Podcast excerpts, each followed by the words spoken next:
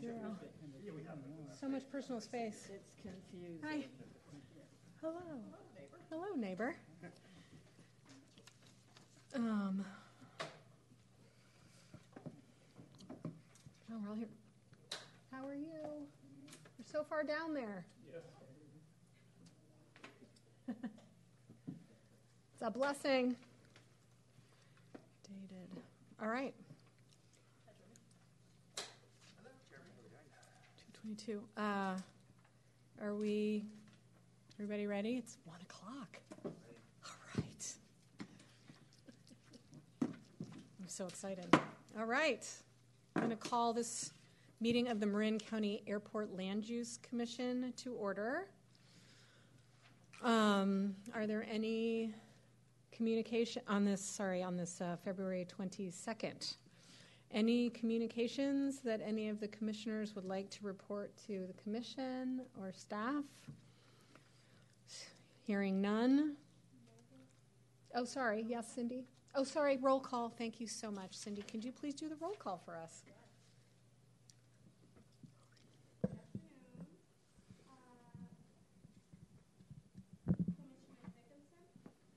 Here. Commissioner Desser? Here. Commissioner Lind?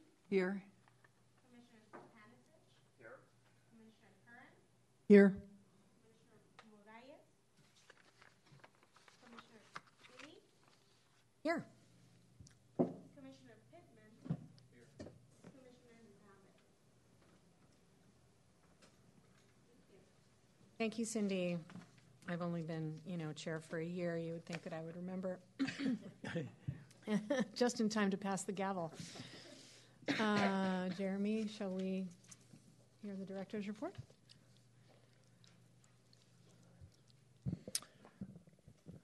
Yes, thank you, commissioners. So we have uh, no items scheduled uh, currently.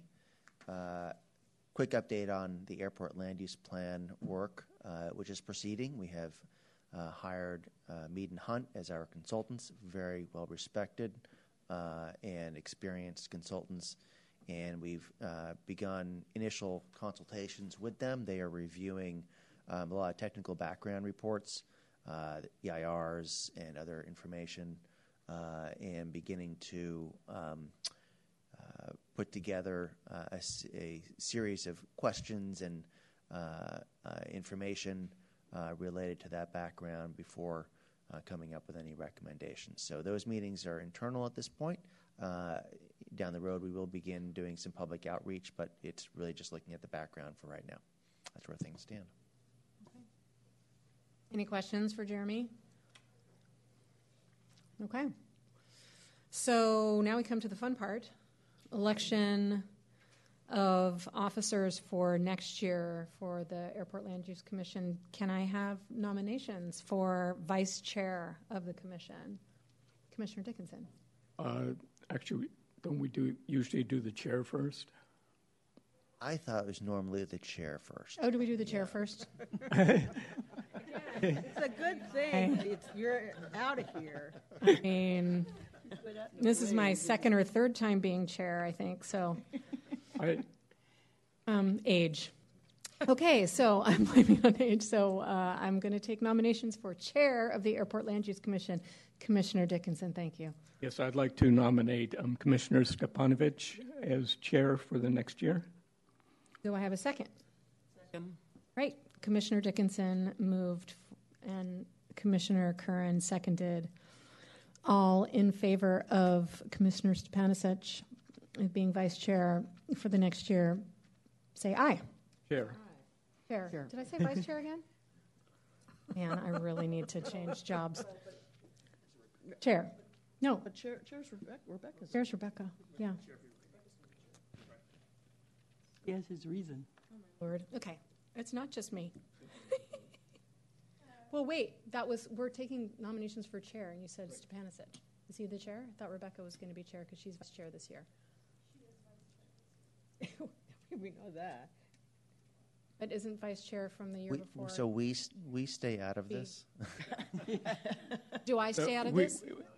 involved, but we stay out of this. I, Actually, we usually do the chair, then the person who's elected chair will take over the election for the vice chair. That's the way we typically do it. Yes, But but isn't the Commissioner person- Lind should be the chair for next year, and Commissioner Stepanovich is going to be the vice chair.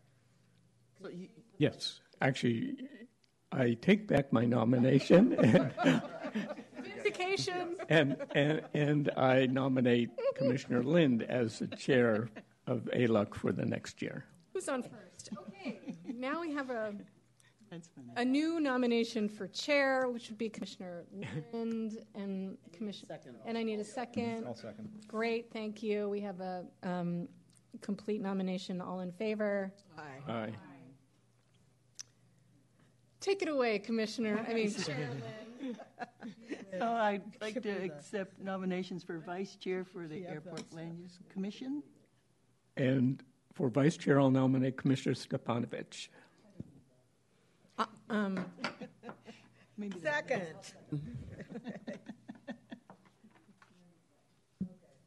Oh, all in favor? Aye. Excellent.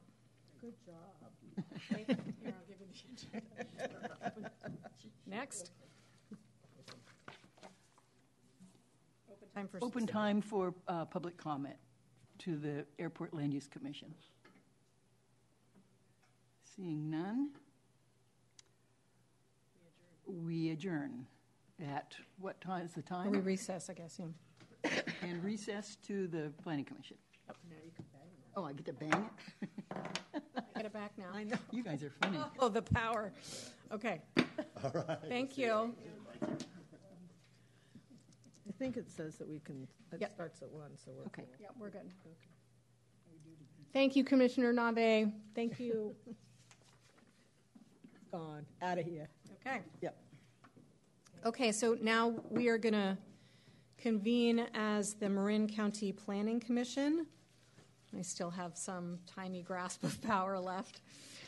Um, and uh, do I do we need to do yes, let's do roll call one more time. Cindy. Yep.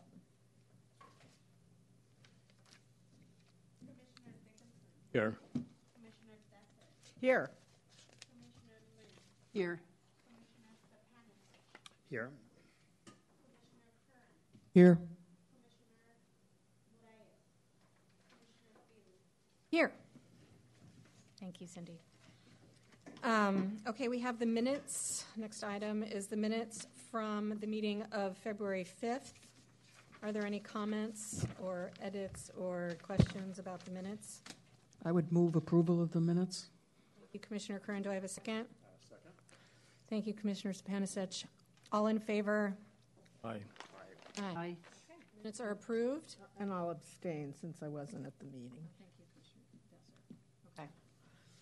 Um, Any commissioners have any communications that they would like to share with the commission and staff?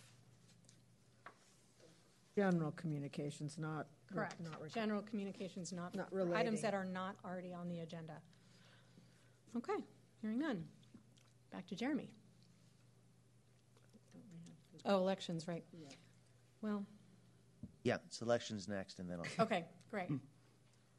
Okay, um, so I would like to entertain motions or entertain nominations for Chair of the Planning Commission for 2024.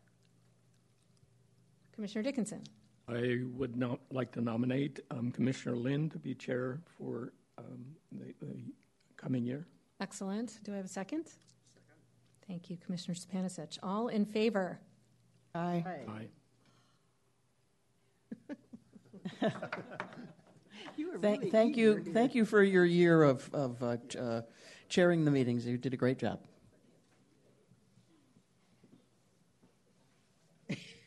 I'd like to entertain a motion for vice chair of the Planning Commission. I will nominate Commissioner Stepanovich. Second. All in favor? Aye. Aye. All right, moving on to director's report. Okay, well, it's looking like it's probably going to be a pretty quiet spring. We have um, nothing scheduled for March 4th. Um, we have a couple of informational items on April 15th. The first is the countywide plan program update, and state law requires that we update um, this, the state on our progress in our general plan implementation every year. Um, we have not done that regularly, but um, the state wants us to, so we're going to start doing that regularly.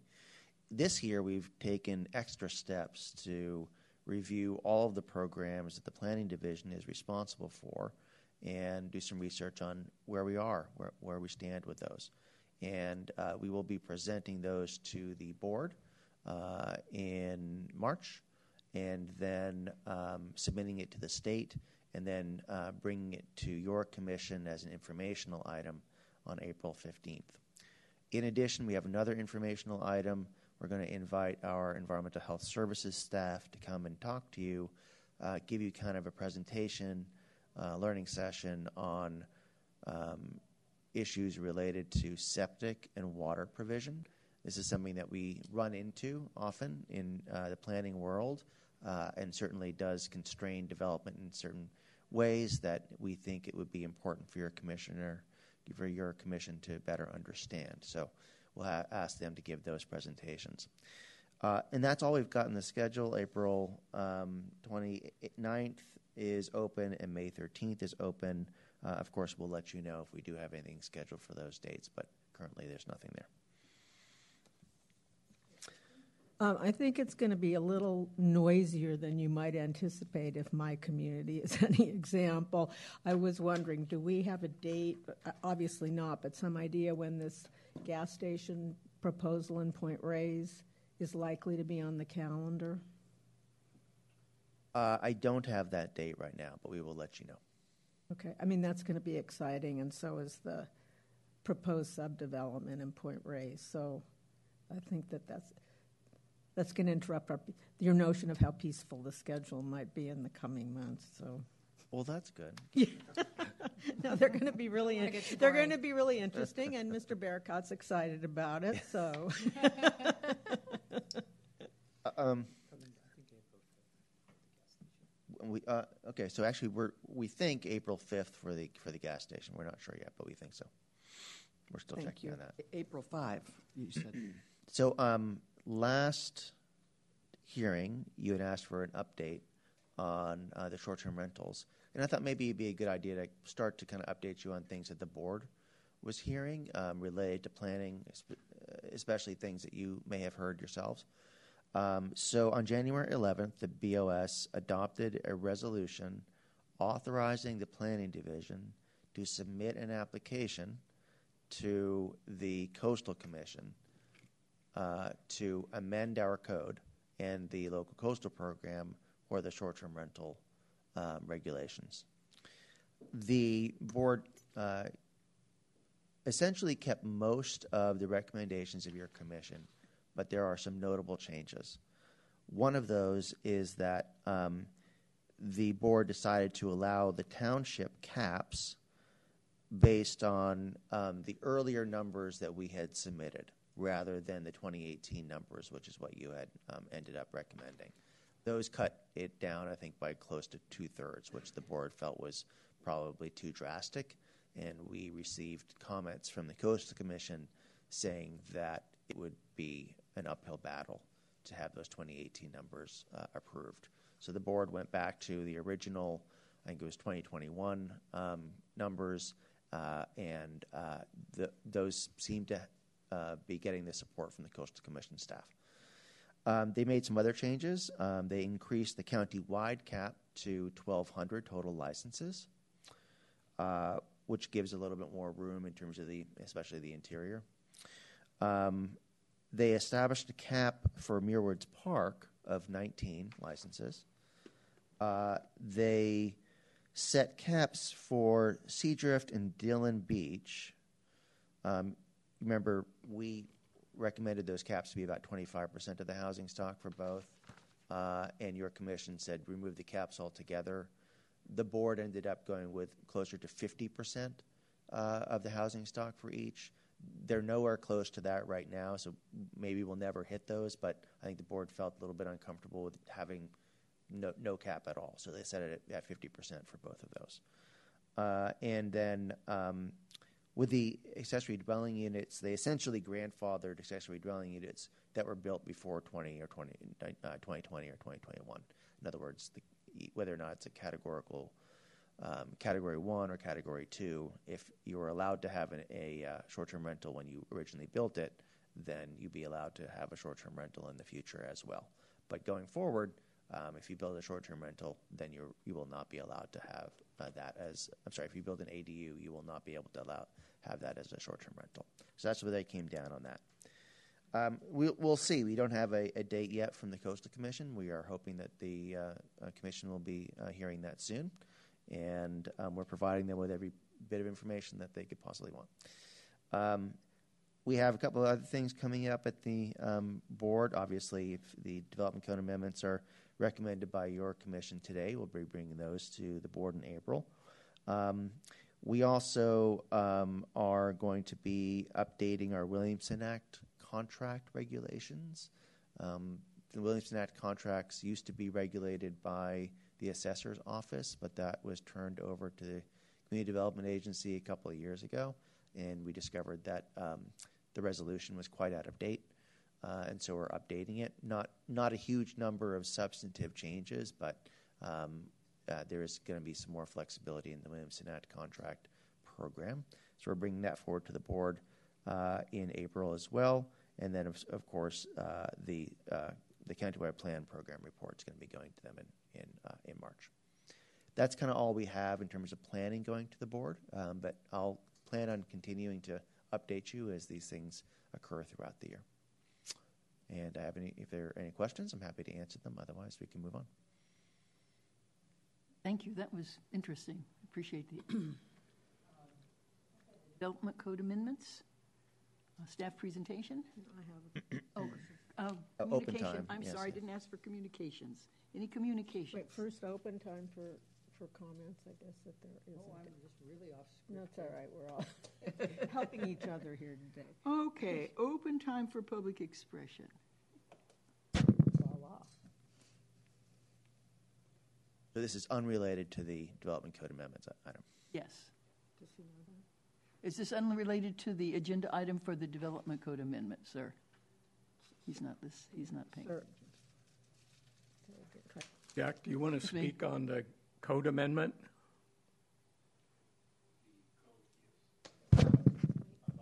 That's not right now. That would be. That's not minute. right now. So right now is un, uh, items that are not on the agenda. Okay.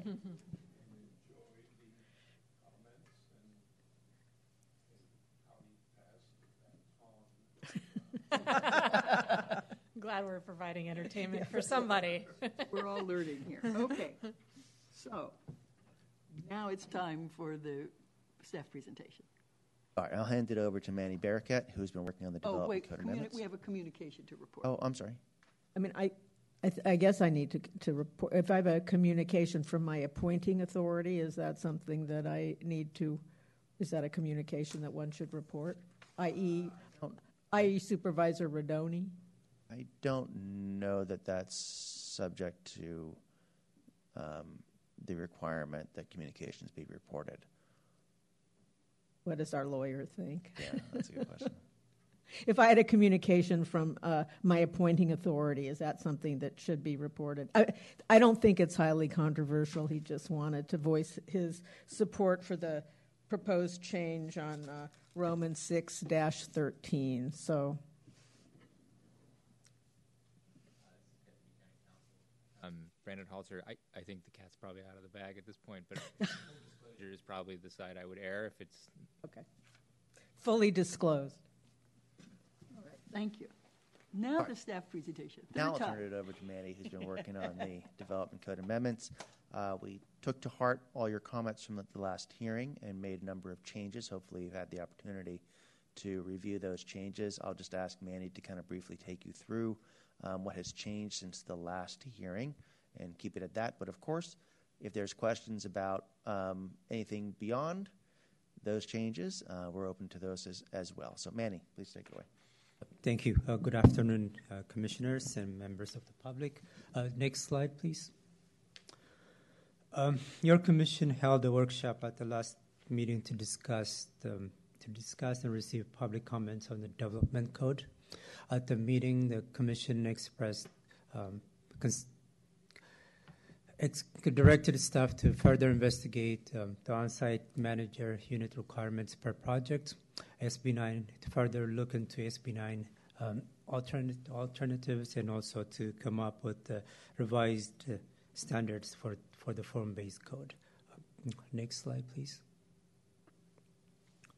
We've looked into the issue with respect to on-site manager or managers units. We looked into into this issue and found that there are several state laws that regulate this topic. Uh, in short, um, at least one up to four units are required based on the number of units on the on the on the project or on on the premise. Uh, with respect to whether or not managers unit can be occupied by or if a low-income unit can be used as a manager's unit, there is no prohibition. It's just that the resident must qualify as low-income in order to occupy it. Whether they're a manager on-site residence or not is not an issue. The, reason for that is if they were to be terminated, the residency would still continue because it's unrelated to uh, the income qualification in order to occupy a BMR unit. Uh, given that this is um, heavily regulated by state law, especially has financial implications. Staff recommends that the Commission does not revise the code as it has proposed. Next slide, please. SB 9.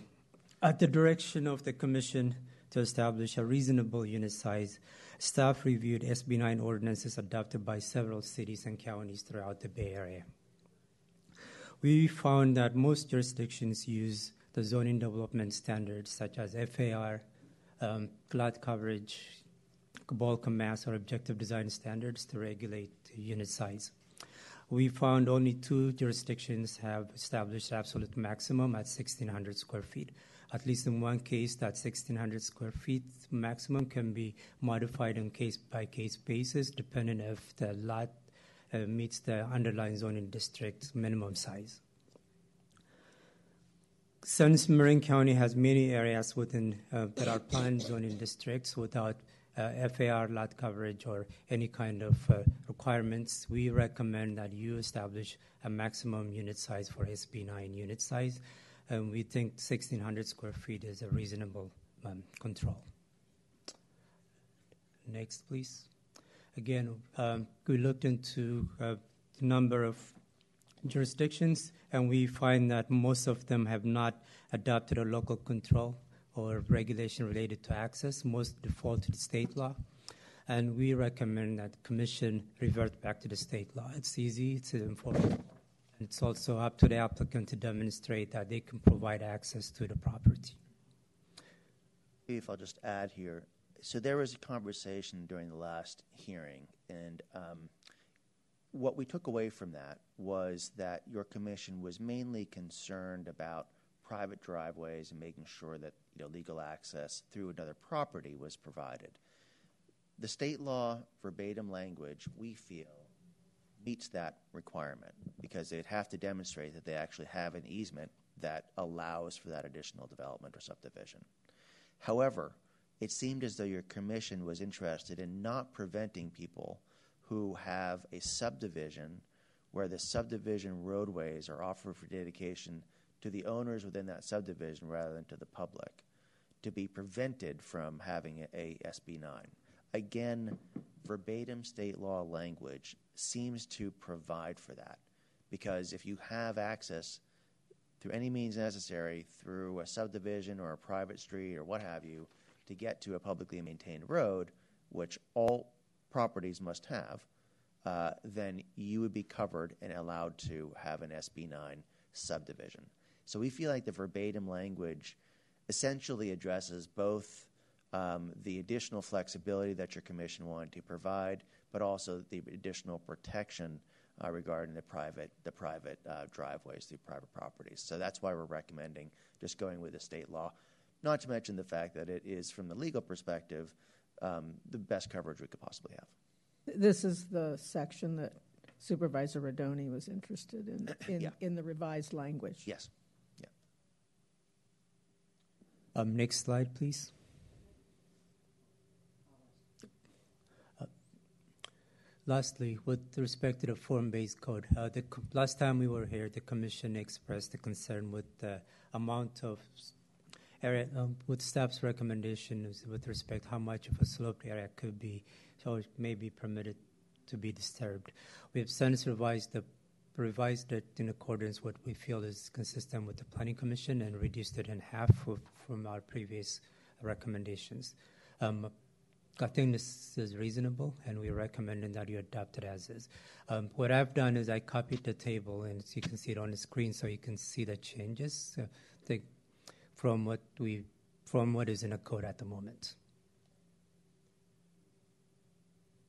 Uh, next slide, please. In addition to the revisions we just covered, uh, there are a couple of minor edits that we are proposing. One of them is a t- typographical error on attachment one. It says Amy, it should say any. And the second one is a comment received by uh, Commissioner Stepanopoulos. Sorry if I mispronounced your last name. Um, he pointed out that we referenced the state law instead of referencing the countywide plan. Uh, with that, staff recommends that the commission adopt the resolution and forward it to the board for favorable adoption. Any, any questions? Uh, Do we have commissioner questions of staff? Yes, Don? I have a couple questions. Um, one is that the uh, resolution, including with today's staff report, only refers to sections. So I assume all of those sections are included in the changes. And they were the ones from the previous staff report, right? Uh, all the all the changes are included in those sections. Yes. Okay. Um, uh, let me do this one first. On, and this is page 3 135 of the um, current staff report. there are the change, the, the discussion about density, minimum densities.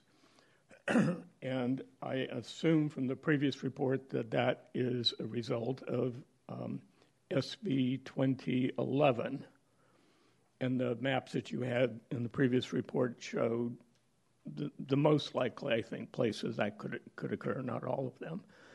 But is the wording that's proposed is that identical to what's in the state law in terms of establishing these minimums that in order to take advantage of the benefits of that legislation, you'd have to build 30, 40, or 60 units per acre. And if not, then you wouldn't have the benefit of um, ministerial project and CEQA exempt. Good. Uh, give me one second. So, could you remind me what page are, are you? The, of the uh, today's staff report is um, 3-135. And it's the same, I think, as was in the previous uh, staff report. So But can you- a new yeah, one- concept, minimum density, and I assume if you don't do the minimum density, you could still do it. For instance, if you wanted a project at uh, 45 rather than 60 units per acre, you could do it. You just wouldn't have the benefit of being ministerial and Correct. and CEQA exempt. Yeah, this is verbatim from the state law. Okay, I kind of thought that was the case, but it's it's interesting that if you actually build a few less units, you actually don't get the advantage of of the law. And anyway, we can talk about it later. Some of these numbers are very high. Yeah, it's intended as where an incentive to build then. more housing. Yeah. Um, and I guess my other question has to do with um, the previous staff report had the proposed uh, footnote wording changes in a number of places, and it it was all kind of sim- similar. It says the maximum residential density for proposed subdivision for that portion or portions of properties with sensitive habitat or within ridge and upland greenbelt um, or Baylands corridor and properties that lack public water and sewer systems uh, would be removed from the zoning ordinance. And I know during the housing element, the board removed similar wording from the countywide plan. Did they replace it with anything, or is it just now not addressed in the countywide plan? So they removed that from the countywide plan. So this is bringing the development code into alignment with the um, changes to the countywide plan approved by the door, by the board during the housing element process. But it really isn't inconsistent with anything, because they didn't say you could go to the high end, or they didn't say something that, that would be contrary to this wording. Well, I, I believe it is inconsistent because this wording would affect the um, development potential in a way which is inconsistent with the um, the board's decision on the housing element and the related countywide plan amendment. Okay. Um, we could talk about that some more, but um, I, those are my questions. Any other questions? Okay, we'll move to the public hearing, so I'll open the public hearing. We have one speaker declared. We don't have speaker cards for today.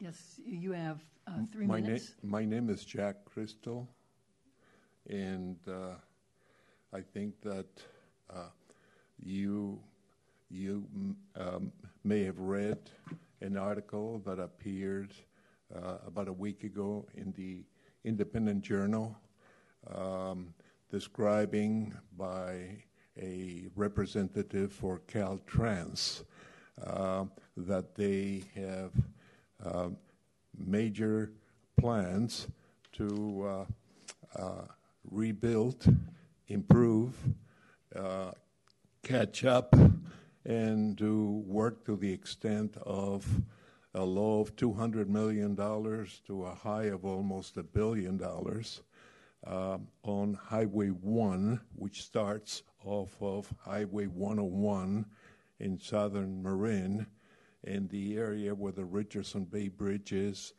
under it, around it, and uh, perhaps the bridge itself, I understand.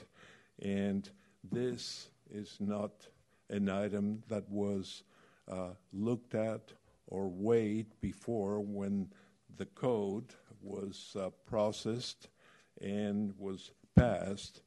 And I asked for, during this processing, to have two sections of the code eliminated as being wrong and uh, simply not applicable. Uh, I've given you copies there of the two items on the code, uh, one being 22.14.060 slash 8, asking for that to be deleted, and the other one, 22.14.060 slash 10, for that to also be deleted. The first one refers to um, communicating, announcing um, to the Corps of Engineers and other trustee agencies. Um, and secondly, uh, a deed restriction, which is uh, should have been brought back up, and I'm asking that that be also removed. Uh, we're looking at on the picture that you have received at the section that is called Manzanita, which covers the entrance to and major portions of the Marin City area alongside Highway 101 up to the Richardson Bay Bridge, the shoreline, and all that area there that floods and locks people in or doesn't let people come, uh, go out You when need to, there is you need a to wrap up your comment now, please. Thank you.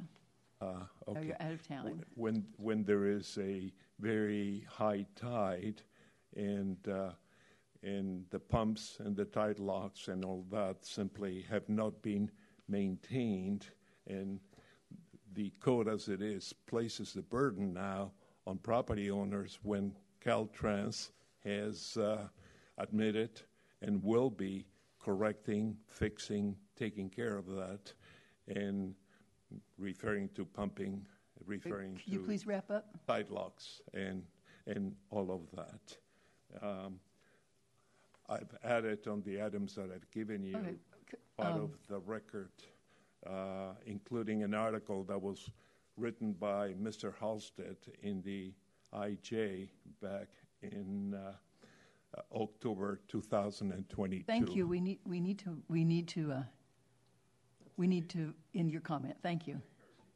Thank you. Happy to come back Okay, that's it. Thank you. and address them. Thank you very much. Is there any other public comment?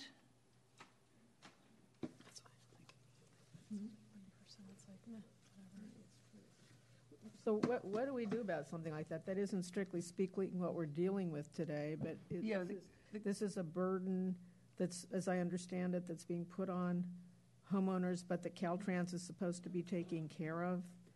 Is there, do we have any role in that at all? So I'm, could you clarify, staff, this is not part of the package that is before us for the public hearing, so it has not been notified? So it's perhaps a, re- something that you could get back to us with appropriate response in terms of work program at some other time, but I don't think we can. I mean, well, he's, he is recommending de- deleting a portion of the code, and we are looking at the development code, so I think it's Well, yeah, but you, some discussion, no? but it's not noticed. was it? Right. Well, but the code is noticed, the whole code is. Y- Yeah, I, I- I mean, if you want to discuss it, I think it's fine to discuss it. I- I- And Okay. if you decide, do you want to direct us to, to do something, I, you know, Well, can you tell us about, do you know, do you understand the issue? yeah, I mean, th- this is. Are you up. concerned about the issue? No, not at all. Okay, all right. Okay. So this um, reflects uh, changes that were made uh, related to the safety element of the countywide plan, um, which was brought through at the same time as the housing element. And the safety element had a um, uh, had a focus on sea level rise adaptation. Uh, included in that safety element, um, or sorry, included in the regulations related to that safety element was a change to the BFC regulations. This is a zoning district that is along the um, Baylands corridor in general and requires certain restrictions, including a deed restriction, uh, for properties that are developing in an area that um, are, is estimated to be within future flood uh, flooding area from sea level rise. So um, that's uh, something that he has raised uh, a number of times in previous hearings. He would like that uh, restriction to be removed. We do not recommend that restriction be removed. It is consistent with the safety element and with the direction of the board.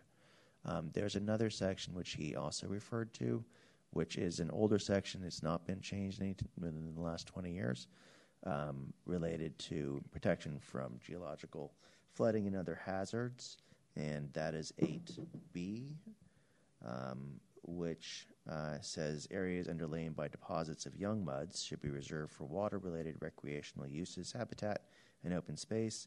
Limited development may be allowed subject to the approval of the U.S. Army Corps of Engineers and other trustee agencies. So, uh, removing that language isn't going to affect anything because uh, if you're developing in a wetland that is subject to Army Corps jurisdiction, the Army Corps will need to weigh in on that. I don't recommend removing it. This is really just, it, it's essentially for transparency purposes as much as anything else. It's just good customer service to be able to provide that information to people who are planning on developing in, in these very constrained areas. So neither one of these is really related to the amendments that we've proposed today, and they're both consistent with the safety element and with the board's direction. We don't recommend any changes.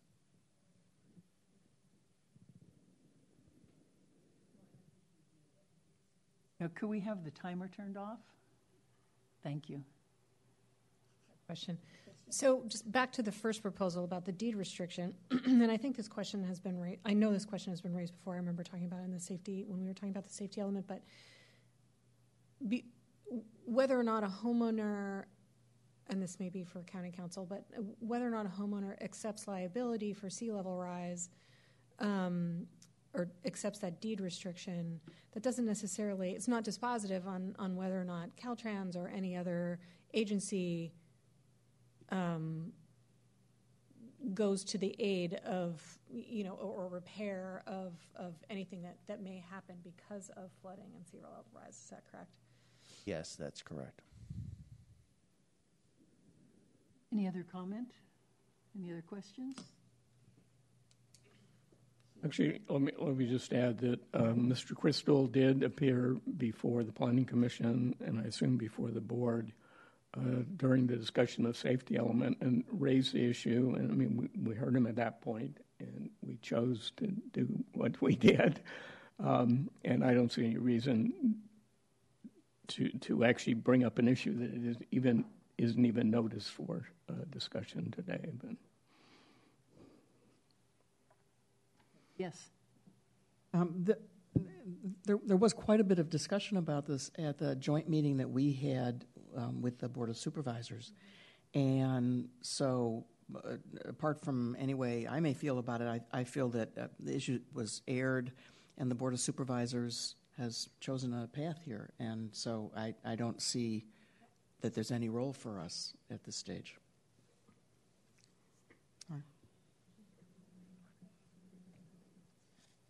All right, so we'll close the public hearing and bring it back to the commission for comments. Yes. I'm just curious more about what Commissioner Dickinson brought up before and how it, how it affects actually, un- was, undeveloped parcels and stuff like that. I'm, yeah, I was actually going to go into more detail when we got Yeah. to the comments. Um, do you want me to do it now or? Go ahead, take it away. Okay, this is, uh, this change is probably one of the most significant changes that is occurring to the, uh, initially to the countywide plan and to the zoning ordinance. It, it's a broad brush that affects thousands of acres of the county. Which, sorry, which, which Could you, section like- are we talking? Could you recap, re- recap? yeah, the which changes? and, and what the change It's exactly in the is first going to staff be. report, not in the current staff Yes. report. Uh, Oh. It occurs about, like- about five places, and there's a footnote under the zoning charts, and it's similar. Um, Let me find one of them here. And which page of the old staff report is it, are we, Um, of the prior staff report? Yeah, there's one, here's another one.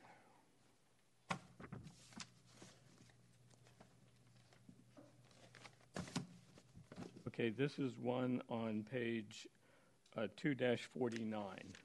On the, And it's similar wording in different places, as added as a footnote. That's the code language page you're referencing to. Yes, the strikeout version. Okay. And it's, um, under that, it's footnote six and footnote seven, which are relative to this issue. And I'll read through it for anyone who doesn't have it. The maximum residential density for proposed subdivision for that portion or portions of properties with sensitive habitat or within the ridge and upland greenbelt or the Baylands corridor, and properties that lack public water or sewage systems shall be calculated at the lowest end of the density range as established by the governing countywide plan land use designation. This restriction does not apply to lots governed by the countywide plans PD, and this is referring to where this occurs, um, agriculture and so forth. Um, but the end of that is densities higher than the lowest end of the applicable density range may be considered on a case by case basis for new housing units affordable to very low and low income households that are capable of providing adequate water and sanitary service. And I think I'm probably the only, I'm pretty certain I'm the only commissioner who was around when we inserted this wording in the uh, 2007 countywide plan. And we talked about it a lot. It was good planning, reduce development potential in areas that are constrained, either have um, sensitive habitats or in the designated ridge and upland greenbelt area or in the Baylands corridor or lack uh, public sewer or water. And we talked about it a lot during the hearings at the time this, this concept was, was added. And the idea was because of the value of those properties, the density shouldn't be, the, the land use category is typically like one to 10 units per acre and the zoning just has to be within that. And this said that if those circumstances apply, it should be at the low end rather than rather than at the high end. In the hearings on the housing element, when I raised this issue, I mean, we never got to voting on it, but um, it was removing it from the countywide plan was proposed. Um, the board ultimately did that. And my question is it's not in the countywide plan. Nothing different was put in the countywide plan. There wasn't replacement wording put in, but I don't think anyone really understood the implications. And I went through, since the last meeting, I went through the countywide plan, um, planning area maps to see where this situation applies. And for instance, in um, Upper Lucas Valley, the, uh, uh, the, the uh, land use uh, designation is one unit per one to 10 acres. So we're saying it's not the one unit per acre, I mean, the one unit per 10 acres, it would have been it's increasing tenfold. Santa Venetia, one unit per one to 10 acres, the same, the same tenfold increase. Los Ranchitos, the ridge and upland greenbelt area in Los Ranchitos, is going from one unit per five acres to one unit per acre in Bayside Acres in the Country Club, the existing designations are one unit per one to five acres, so it goes from five acres to one acre. Uh, some of it is in the Baylands is actually four to seven units, so it goes from seven. I mean, it goes from um, four up to seven. Sleepy Hollow, the hills in Sleepy Hollow, which has really no ability to provide um, uh, below market rate housing, it goes from um, uh, seven units per acre to four units. I mean, it goes from four units per acre to seven units per acre. Um, uh, some of it goes from from 10 acre minimum lot size to one acre minimum lot size, tenfold increase in the hills and Sleepy Hollow. Um, Cow Park, the same kind of increase um, southwest of Novato. Um, the area is now designated one unit per one to 10 acres. It's going down to one acre. Um, Can- can I- Kentfield, Is this parcel in Point Reyes in a similar No. situation? no. The new one? You know The what I'm Ridge talking and about? Upland Greenbelt and the Baylands corridor only applies to the city center corridor. It only applies to East Marin. It doesn't even apply to San Geronimo Valley, but um, anyway, going down Kentfield, King Mountain. I mean, the Kentfield on the San Rafael um, Kentfield border is going from um, uh, one unit per 10 acres one unit per acre. Um, King Mountain itself will, would go from one unit per 60 acres to one unit per 20 acres, a threefold increase. Uh, Kentfield, other part, portions of Kentfield would the d- density would double. Tam Valley, all over the place, uh, because there's a lot of ridge and upland greenbelt there, and some Baylands corridor. Um, the density is increasing fivefold, twofold. Um, Marin Ci- City, the privately owned property there, is now designated one unit per one to 10 acres. It's going down to one acre. Um, Strawberry, Um, properties there are designated in the original upland greenbelt. They're designated one unit per one to ten acres. Um, pr- presumably, they could develop at one acre, consistent with the countywide plan. Uh, Paradise Drive, which was an example I used during uh, our hearings on the housing element, where there's really no potential on the backside of Tiburon Peninsula for below market rate housing. It's not excessive. It's car, auto dependent. It, it just that doesn't make any sense. The, den- the density is being uh, increased five to ten fold, consistent with the countywide plan.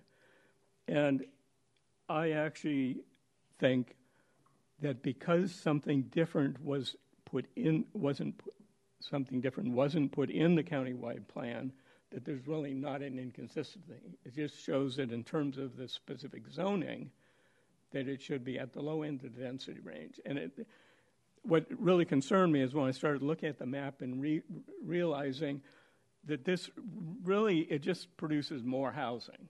Most of the locations aren't even appropriate for below market rate housing. It's just increasing the development potential. Someone come in and say, "Well, I'm consistent with the countywide plan. I can zone increase the, the zoning on the property tenfold," and, and argue that I'm consistent with the countywide plan. So anyway, of all of the proposed changes, that is the one that I have absolutely the strongest objection to. But because can it's I so just- broad brush, and I don't think it was ever really analyzed during the hearings on the housing element. We can't change the housing element now, but we're asked to change all these footnotes. I'm sorry to be so parochial here, but I just want to make sure that I understand this because we are probably facing a quite large development in Point Reyes, which you said it doesn't apply because it's not within the Ridge and Upland Greenbelt or the Baylands corridor, but it says and properties that lack public water or sewer systems.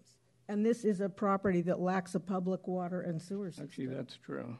The Ridge and Upland Greenbelt and the Baylands are only in the city center corridor, but So, but this isn't, and there are oth- other unspecified properties that could have sensitive habitat where you so, so it's quite, it's quite comprehensive.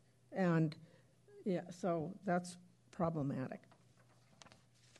But I did. I didn't realize that there were no ridge and upland greenbelt, for instance, in San Geronimo Valley or Nicasio. But it, according to the maps, it only applies to eastern Marin, and most of it, the ridge and upland greenbelt, are basically the scenic ridge tops at the end of uh, kind of marginal streets, and no one's talking about below market rate housing. In addition, that section has an exception that if someone did propose it and we talked about this back in 2007.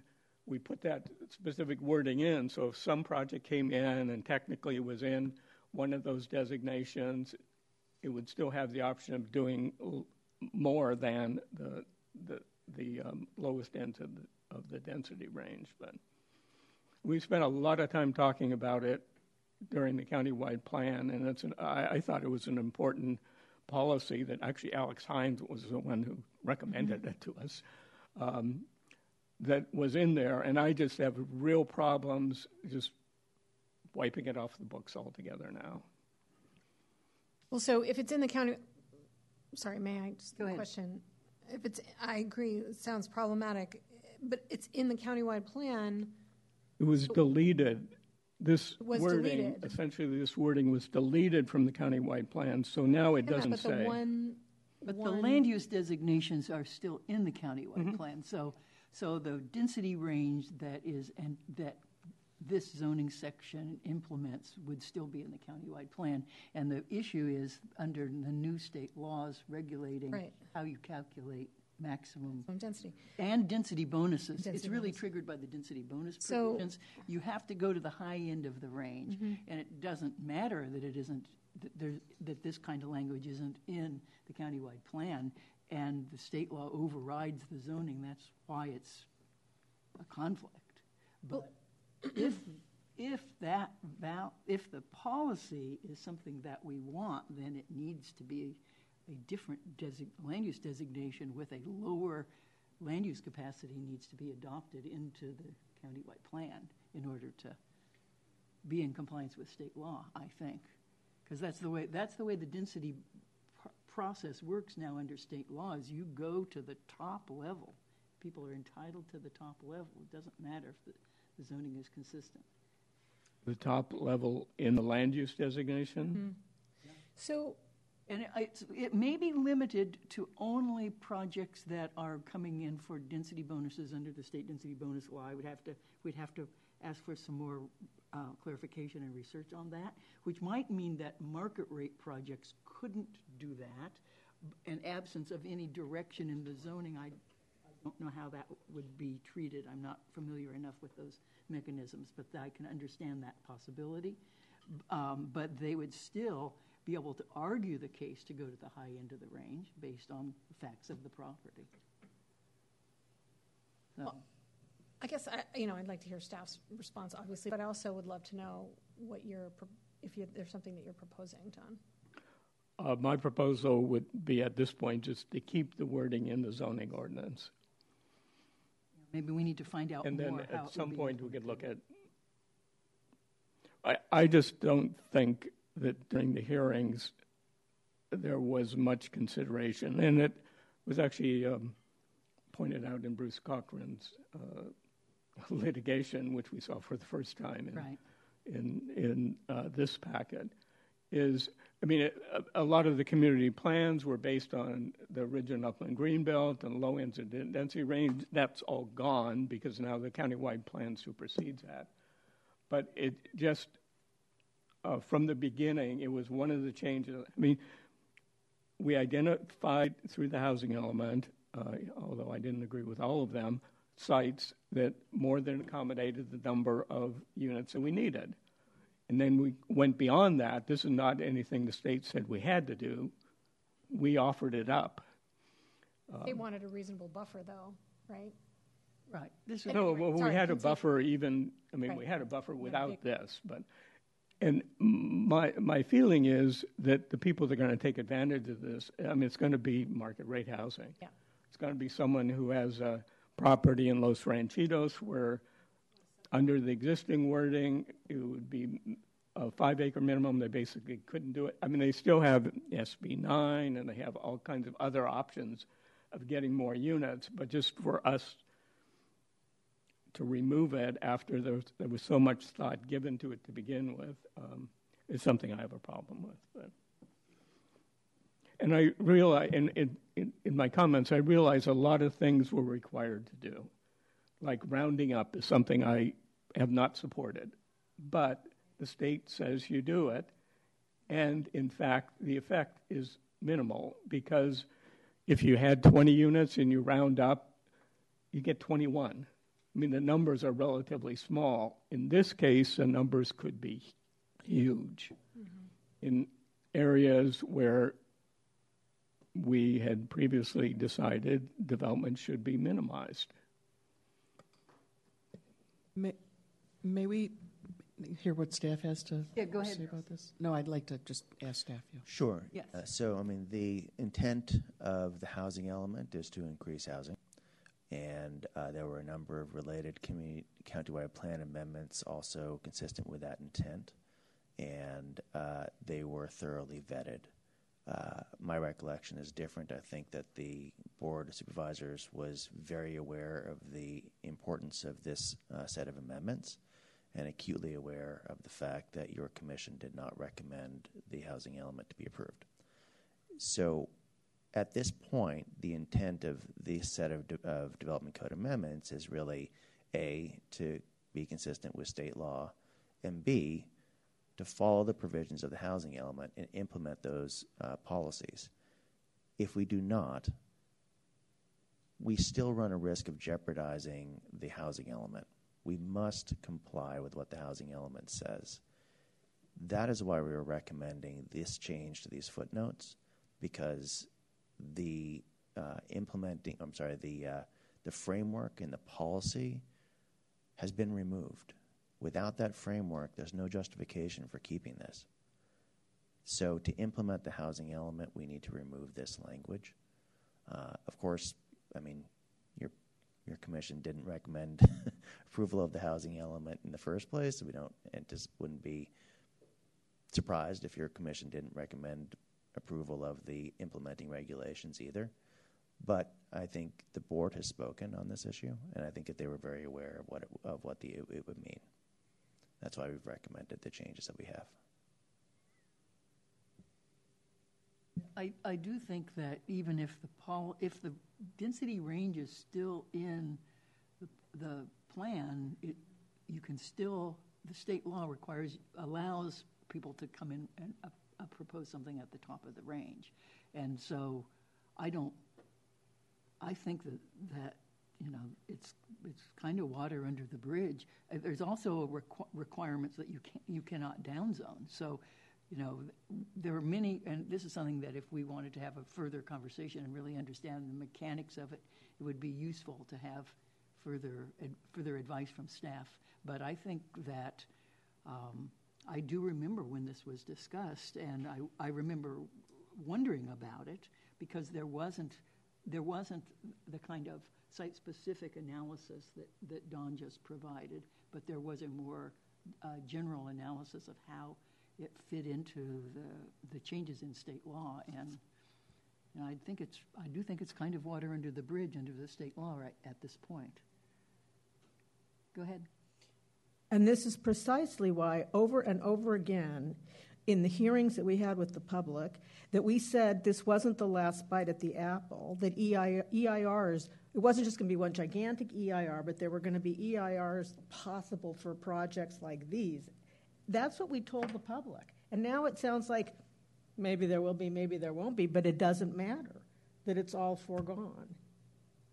And again, I at least know of one place where this is going to be hugely unpopular and controversial.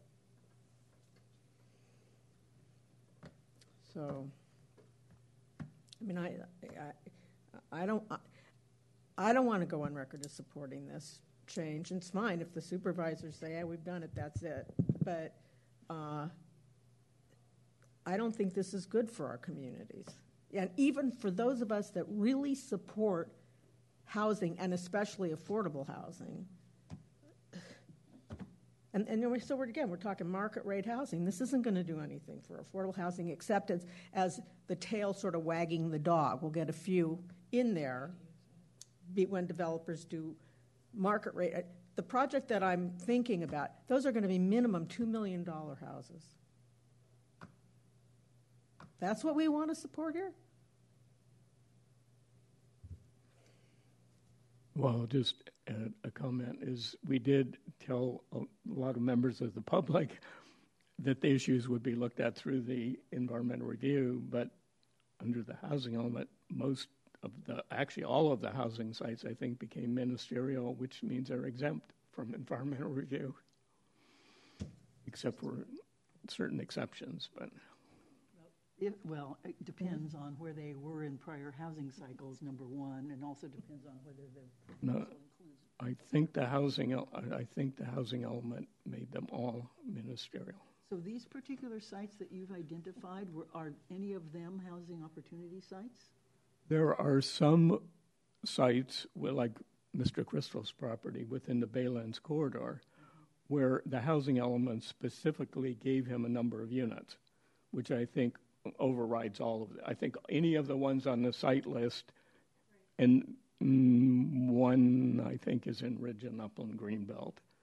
Uh, there are a number in Baylands, not very many. There are not very many units, but it's not the broad brush like all of Paradise Drive.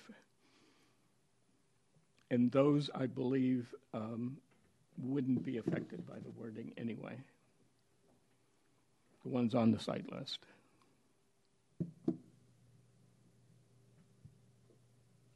I would be interested in uh, additional information about the, our ability to change policy that involves any type of downzone having to do with housing capacity, because I think we, I think we are limited by that, but I can't really speak to that without, uh, without more advice.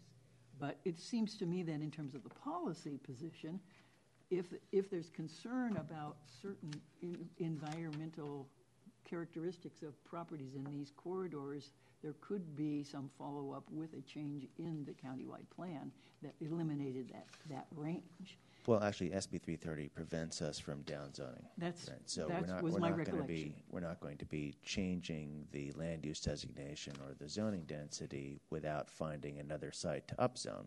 That's right. Right, so there's That's the way it works. So I mean, I think we've we've been through this issue a number of times already, and, and that's the that's the bottom line is that the downzoned. We don't have the buffer to do it. Right. It's a, it's a big change. But again, I don't believe it affects any of the sites on the sites list. So you wouldn't have to replace it. That would be an interesting discussion. Okay, any other comment? You- Did you have other issues Oh, you wanted Just a few things. Um, When I went through this initially and then read back through it since our um, February 5th meeting, there are a few things, like I mentioned, the rounding up concerned me. But thinking about it, it really isn't that big an issue. I mean, the state law says it, but it's all, it's, the difference is always one unit.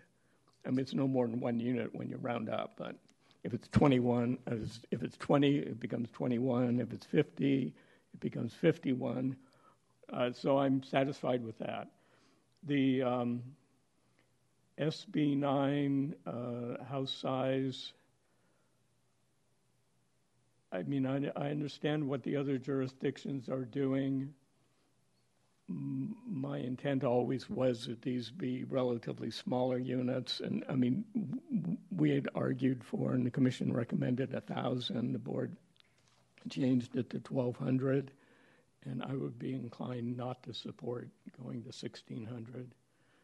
Um, The wording regarding access on public right-of-way, taking right out of state law, I think is fine. I don't think there's an issue there. The change of form-based code slope uh, changes, which are uh, reduced changes, I think are fine. I think what's proposed there now. Sorry, Don, w- with respect to the 1600 or 1800, you were in support, not in support? Not in I, support. I- I'd say not, not in support. Is there a number that you would support? A thousand. I tried. I mean, I, fifteen hundred is like a three-bedroom house, um, and where in particularly in terms of um, uh, affirmatively favoring fair housing, it's in the neighborhoods with big houses that you want to encourage smaller houses to create diversity within existing neighborhoods. Um, and uh, 1,200, uh, I mean, I think is fine. I don't see a reason to increase it. And I think there is a reason because of our uh, planned district zoning that doesn't have a floor area ratio, unlike a lot of other jurisdictions where the size would be limited by uh, floor area ratio or heights or setbacks or whatever. I mean, I think we do need some size in there so you don't end up with a 4,000 square foot SB9 unit. But Okay, any other commissioner comments? Um, Go ahead. I, I'm, I'm inclined to agree with uh, Commissioner Dickinson on that point, but I was been pondering that as well, the appropriate size limit, and I'm, I'm, I actually think 1,200 is fine. On that, let's, why don't we do one issue at a time? Okay, go ahead on this issue. No, it's interesting. I, I uh, support the 1,600 square foot size, and um, and the thinking here again is trying to find a housing type that kind of fits in between, and more than ADU, but much less. And the thing that concerns me now is we see so many homes that are 3,000 square feet and more, and I think that's not what we need. And I think getting homes below 2,000 square feet is is the right trend. In this case, obviously, we're building on SB9 lots, so there's a question of over densifying uh, those uh, neighborhoods. But it seemed to me the 1,600 square foot uh, limitation is reasonable, which allows then homes between 1,200 and 1,600 square feet, and will provide more of that middle housing, I think, that and starter housing that I think we we need at this point. May I? Go ahead. Um, is uh, is there an ability um, on a case by case basis to increase from the 1,200? Uh, uh, if the lot were bigger, this would be an absolute cap, insurmountable cap. Um, is there is there a way of introducing language that says that this that that to exceed this cap um, or to go between 12 and 16 would be um, uh, uh, permissible on a case by case basis if uh, someone was looking Not on a case by case, but you can do it uh, based on standards. A So, standard, yeah. Yeah, Uh, I'm so sorry, you could uh, say that's if it's more over twenty thousand square feet, you can go up to something, but it needs to be it's ministerial, right? So it can't be there can't be Right. any discretion. Right. You need to come up with some kind of standard that you're comfortable with in, now, in order to allow that to increase. Mm-hmm. C- Could it have to do, you know, relative to the size of the parcel, or could we get to floor area ratio, or to what the, you know, com, what it looks like in the community, how it compares to the size of, how, how, I'm trying to, It has to be objective Yeah. standards, so. Well, I know, well, floor, floor area ratio is an objective Yeah. standard, and so is the standard of what is in the community. I mean, that's a knowable thing. Well, if you define it, you'd have to define it. Well, right, but you Like, say you know- X percentage of, 10 houses on one side or the other or something. Yeah, I mean, you can do it. You However can say, it's for defined, but- example, it's maximum twelve hundred square feet or up to ten percent floor area ratio or sixteen hundred, whichever is greater. Right, something Mm-hmm. like that. No, I don't know, I mean, off- I don't know who Not- can do those calculations, like, right here on the Backman envelope. It's not but it- based on anything, it's, and there's, there's no way to base it on anything, really. Mm-hmm. But, I mean, you can impose standards like that. Well, you can base it on what the lots, if you do floor area ratio, it's based on the size of the lot, right?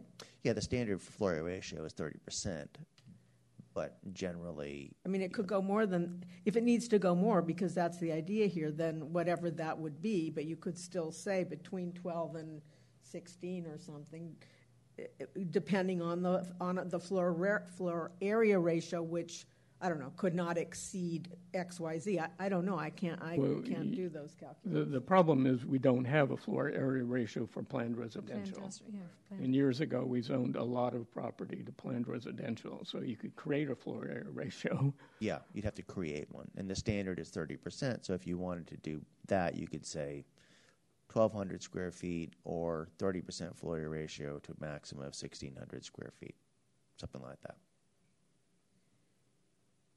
Jeremy, as a practical matter, though, how would that work, just in your sense of the size of lots that we typically would be dealing with? Nobody's doing these projects, nobody.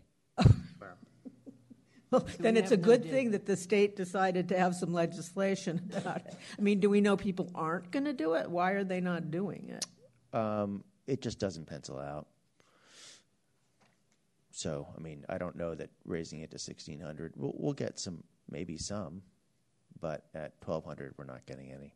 It's the same thing as uh, in, as an ADU. Why would you do an SB nine unit? But that's, that was my question. It's like, okay, well, if we're limiting it to 1,200, I mean, we're back to the discussion we had last time, right? Which is ADUs are 1,200. So why would you not build just an ADU? Because, because can't you sell the lot? The whole thing about Yeah, that that's the lot split difference. is that you could, s- you can sell that. An ADU is on your property. You could, but the point of the ADU is that it's small and it's, you know, it's, it's sm- or smaller. So if you're going to subdivide the lot and build something, right? If you're going to build something that's the same size as an ADU, I mean, to Jeremy's point, like it's not going to pencil out. Well, you can sell it for more because you're selling the property. I mean, I don't know what the reality is, but there was a very interesting article in the New York Times, I think it was on Sunday, mm-hmm. about small how I mean about small houses, small smaller even than these. So I don't I think it's gonna cost of money goes down, people want to own a little piece of property. Uh, I- Maybe maybe we'll get a few, but I mean, this these projects are never going to be popular. What people are doing, if they're interested in anything, is subdividing the lot and then building it under the existing zoning. Right. Right. They're not even sixteen hundred. Maybe we'll get a few, but it's not going to be They have more development potential under the existing zone. right. They can be bigger under the That's, existing. that's zone. the, that's the issue. And it, and if we did the floor, if we did the percent of lot coverage, people would be limiting their own, expansion of their own primary residence if they split off land area because they would lower their own ability That's to cover if they wanted to expand. So there would be a disincentive there. So, well, I, I don't like the 1600 particularly, um, but I think it is important to distinguish from the ADU if this if it's going to be an ownership product. So I would be inclined to to be interested in some other standard combined with a maximum of 1600, but not just an out and out 1600. If you could recommend something like that. Yeah, I mean, if, in that case, I mean, the thirty percent standard is, you know, even though it doesn't apply in planned zoning districts, it is the standard throughout the county and Yeah. districts. So if you're interested in, in a, com- a- combination, then what I would say is have it twelve hundred maximum or thirty percent uh, floor area ratio up to a maximum of sixteen hundred. Yeah, I think I, I would support that kind of approach because we don't have a we don't have a range even a range of lot sizes we're talking about here. And so having options in variable situations is likely to get more units created actually. And sometimes they're very large land areas that could do it mm-hmm. without people impacting their personal property and use of their use of their land as single family and I think that's probably why, why it's going to remain fairly constrained is because people people are going to think about their own use of the property first. So for that reason I would support that kind of a combination. Yes. Yeah, I'm good with that. Be fine. I would support that also. Whoa, unanimity. There we go. Okay, Yeah. so do we want to, do we want to go through these issues one by one? We talked about one issue, we've got, um, let's see, where's our list of the issues here? May- Maybe just on an, on a question basis, if people. question If people don't want to accept staff's recommendation, that they. Okay, so are there raise any that. of the other issues that we're not going to accept steps recommendation? Change to the form-based code for creating the benches. We have a, a- a compromise proposal for the percentage of the cut. I was satisfied with that. Good. Okay, so it's really only the um, SB 9 issue that we are in disagreement with the staff recommendation? Is that true? I believe so. And the footnotes. The, the footnote. And the footnote issue? I think the, Okay, so let's talk about the footnote. Let's go back to the footnote issue. Any, are there any other opinions about that? Well, I'm, I- I'm just not sure how to proceed on that. I'm concerned about what staff said about consistency and, and um, the, well, just the housing element, the, the uh, uh, uh, uh, un- unassailable validity of the housing element um, is, is of concern to me. And, and I, I don't want to do anything that um, would undermine that, um, and um, I don't, I don't think the Board of Supervisors would particularly appreciate us doing anything to undermine that. Um, but um, uh, that's that's really my concern. I, I it's I'm sorry to see it go if it goes. I uh, agree with its sentiment, but I'm just not sure what our latitude is here.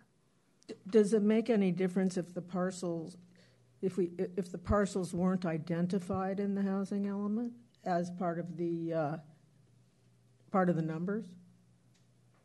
No, I don't think so.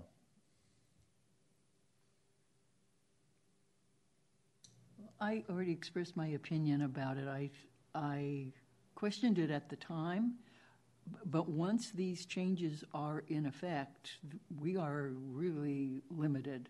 The state has, has consolidated some of that land use authority at the state level, and we, there's really nothing we can do about it at this point, I don't think.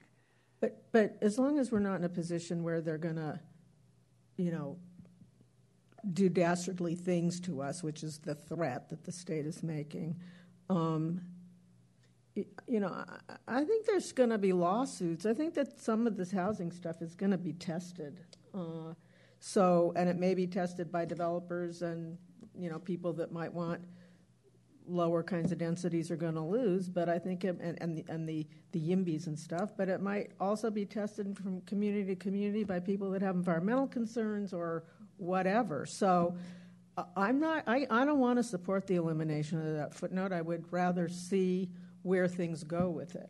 Um, and if it's not going to put us in violation, we submitted our housing element. It was approved. I don't think the state's coming after us. Well, they might, because remember, we have to, there's follow-up Well, regulations that we need to also approve uh, for the housing. Well, also, element. we're not the place of last resort. I guess in a way, I would rather have the supervisors take the hit on this than, than, than for us to. I don't think that this is good for our communities. Yep, I understand. Okay, does anyone want to make a motion on the footnotes, or do we have more discussion? I think we, I think the issues are pretty laid out here for us. I hear a motion. Well, is this just a straw vote, or? Straw vote? Should we do a straw vote? Yeah. Straw vote. So the, the vote would be on removing the footnote? Removing On footnotes re- six and On seven. retaining the Well- foot, Retaining them, removing the staff recommendation. to removing the remove. elimination, right, removing the removal. And it, it occur, it occurs multiple places, at least um, uh, footnote five, uh, footnote six on the table two dash two, footnote seven on two dash two, footnote five on two dash five, footnote six on two dash five, footnote six on 2 8, footnote seven on 2 8, and footnote five on table two eleven, which the ones I noted, and it may even occur other places. Essentially the same wording, same concept. And you're referring to the footnotes. Um, I'm looking at a couple of examples here where the first one starts out the maximum residential density for proposed subdivisions for that portion or portions of properties, et cetera. And then the next one would be the maximum non residential, non agricultural floor area for that portion or portions of properties, sensitive habitat, et cetera, et cetera. Right? Those are the footnotes, and you're right. There's a whole series of the changes, um, and, you know, depending on what your board, your commission decides, we would change all of them. It's the same language, it's just, it exists in multiple Similar, places. Very similar wording. For the purpose of our uh, straw vote, would be best to s- to structure the straw vote to say uh, whether we're supporting staff recommendation, being a yes vote, and if we're not supporting staff Good recommendation, idea. would be a no vote. Okay. Okay, Clarity. so is there a motion to that effect? Trying I'm to sorry, move so this staff, along? staff recommendation being to remove this. Right. Yes is So supports staff. Straw vote on staff recommendation on removal of this language. Commissioner Dickinson, No. Commissioner Desser, No, Commissioner Lind, Yes. Commissioner Stepanisic, Yes. Commissioner Curran, Yes. Commissioner Bielan. Yes, with prejudice. I would like this issue raised, like I, I- because Let the, them ye- know. the yeses are going to carry it, but I would like this issue raised with the Board of Soups, because I think that Don and Chris are right, that this goes back on a long-held policy, and it's only going to affect um, non-affordable, I mean, like, e- expensive, you know, single-family, multi-million dollar homes. You have our assurance we're going to be raising this with the Yeah. And I, I agree with that sentiment. Thank you for Yeah, so expressing do, that. actually, so do I. My concern only now is creating an inconsistency with the health Correct. element, and that's, And that's that was the reason for my re- yes yes. vote. Yeah, I don't agree that it's good policy, Yes. um, but I do think it is in compliance with state law. We, it sounds like we unanimous, sounds like we unanimously feel that way. Yeah, that right. this- Yeah. Okay. Yep.